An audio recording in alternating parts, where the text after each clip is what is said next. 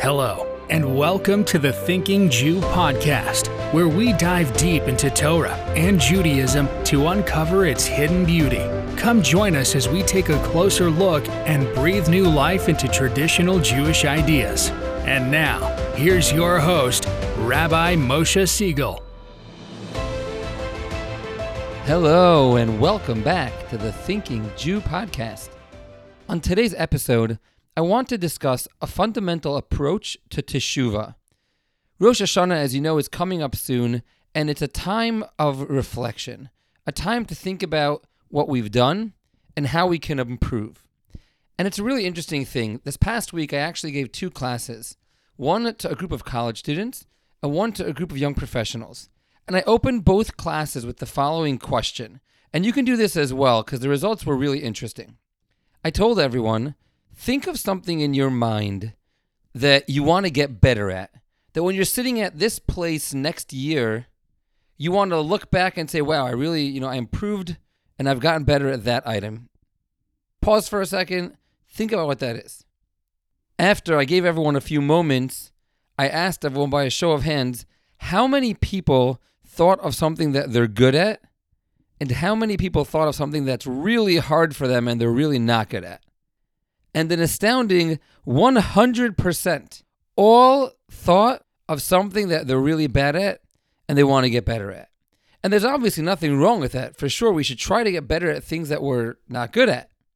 But the question is, what's the approach to that? Is the best way to do that to recognize what we're bad at and just tell ourselves, hey, let's change, let's just be different now? Quit that bad habit cold turkey? Or perhaps there's a more effective model that we could learn from the Torah to really help us become who we want to be. So, where I think this approach begins is really in the beginning of Genesis. God commands Adam and Eve not to eat from the tree in the middle of the garden. Sure enough, the serpent comes and entices them to eat from that forbidden fruit. In Genesis chapter 3, verse 9, it's talking about how Adam was hiding from God. And God approaches Adam to discuss the sin that he just did. And the verse says as follows the Lord God called out to the man and said to him, Where are you? And on a basic level, God was playing along with Adam. The verse says Adam heard the voice of God in the garden, so he hid behind this tree, and God's playing along saying, Where are you? But obviously, the simple understanding is difficult because, of course, God could see where Adam is. Where are you? Like, why would God be asking Adam that? There must be something deeper behind these words. So the great sage, the Gra, Rabbi Eliyahu Kramer of Vilna writes that what does it mean? When God said, Where are you? it means, Look how much you've fallen. Look where you are. You started with such a pristine soul, such a purely spiritual being, and now you're embarrassed by your flesh. You're hiding behind a tree. Where are you? You know, it reminds me of a story when I was in high school senior year. And maybe my parents didn't love how I spent all of my time at that point in life. And I remember one particular night, I was hanging out with a bunch of friends, and it was really, really late at night. And we were just hanging out, and I get a call from my father. Now, my father is a very special person, and he wakes up very early every morning to study Torah. He often gets up at 4.30, 5 o'clock in the morning. So I think it was around 5, 5.15, and I get a call from my father, and my father says, Moshe, where are you? He wasn't asking what my physical proximity was. It's like, what is going on? Where are you? What happened to you?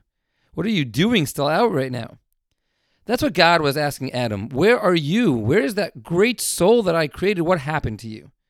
And the concept of teshuvah, it doesn't really mean repentance. What the word teshuvah means, it means to return.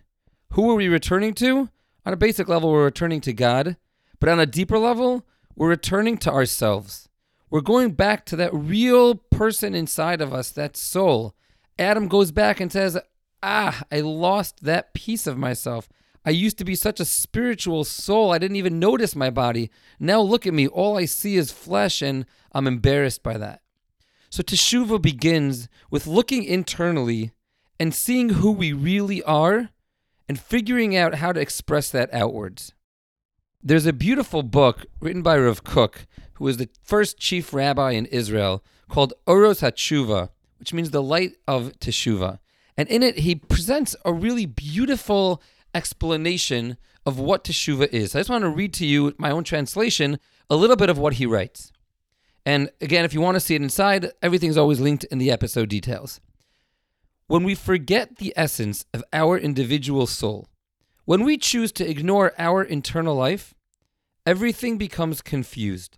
And the first way to teshuva is to return to yourself, to the source of your own soul. For perversion is always brought about by forgetting who you are. And in a different place, he writes Developing a complete and wholesome life can only be done through revealing and developing one's natural character. However, naturally we are enticed and lack insight, which makes sin almost guaranteed. However, eliminating one's natural character, not being who you really are, not being genuine and real to yourself, in order to prevent sin, is actually the greatest sin of all. Therefore, repentance repairs one's flaws and restores the world and this person's life to its source, specifically by helping the elevated inherent character to develop. And I think Rav Kook is saying an amazing thing. Let's take as an example King David. King David was born red and hairy just like Esav, Esau. He was born with a propensity towards murder and towards killing. Now, King David had a choice in life. He has free choice. He doesn't want to live the life of a murderer. So he could have said to himself, I'm going to totally ignore my natural character traits of murder and of killing, and I'm just going to spend my time sitting in the study hall, being a, you know, a good little Torah scholar, following all the rules, and I'm going to just remove that part of myself. But he didn't do that. He took those character traits and he became one of the greatest warriors in Jewish history, fighting for the Jewish people and helping save them from their enemies. He guided that character trait that he had, and he was genuine and true to himself in that. And through that, he actualized all of the immense, amazing potential he had inside of him. But it doesn't stop there. Part of the greatness of this is that he wasn't just true to himself, but our rabbis call King David Ne'im Zemiros Yisrael, the sweet singer of Israel. King David wrote psalms. King David was known for playing the harp. When you think of King David, one part of it is that tremendous warrior part, but there's a whole other part of him that's so peaceful, so eloquent, so real. And I think this is exactly what Rav Kook is talking about. When you're real to who you are, when you follow your inherent character traits, and guide them in the service of God, but you don't push them to the side. You don't forget them. Had King David said, I don't want to be a warrior, I don't want to be a murderer, that would have been the greatest sin of all. He never would have actualized his potential. And the irony of it is, is that through being true to himself in that way, he actually became the peaceful person that he wanted to be, the sweet singer of Israel, producing all of the Psalms. There was a great leader of the Jewish ethics movement in the last generation whose name was Rabbi Wolbe. And he has in his book a quote from his rabbi named Rav Yerucham Levovitz. And it's such a powerful addition to what we're saying. He writes as follows Only through guarding the qualities that are already yours naturally does a person become complete. Because in truth, the entire basis for a person's service to God is only the qualities that exist in him naturally. If one will only guard them and use them in the right way, never veering from their own essential nature, they will reach their ultimate completeness. They will fully change to be good, and even his bad traits will be reversed to being fully good. Rav Wolbe is explaining this piece exactly like we said. The best way to change your negative character traits is by finding your positive character traits, finding what I'm good at, finding how I could use what I enjoy in life in a positive way, guide that in my service to God. And when you're able to do that in a real way, where you're true to your inner self, that will spill over and eventually allow you to overcome your negative qualities as well. So, this, I believe, is one of the key elements of real change, of being able to come next year, Rosh Hashanah, and be in a different place than we are now. Rather than the way we naturally think of finding what we're really bad at and trying to change that, find what you enjoy, find what you're good at, and try to figure out how can I use that in a greater way for my community? How can I use those character traits in a greater way for my family? And how can I use that for the greater Jewish community? But that's really the starting point. Sit down and see what do I enjoy? What am I naturally good at? Am I a good listener? Do I enjoy acts of kindness? Am I organized? Find something you enjoy and find a way to work on that to bring that even more to the forefront. And you'll find through doing this, it'll transform your entire year. Just want to end with wishing everyone you should all have a happy, healthy, successful, sweet new year. Thank you for listening to the Thinking Jew podcast and for taking the time to study Torah and deepen your connection to Judaism.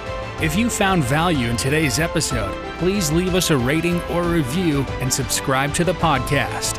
If you have any questions, comments, or topic requests for Rabbi Moshe, please email the Thinking Jew podcast at gmail.com or visit thethinkingjew.com.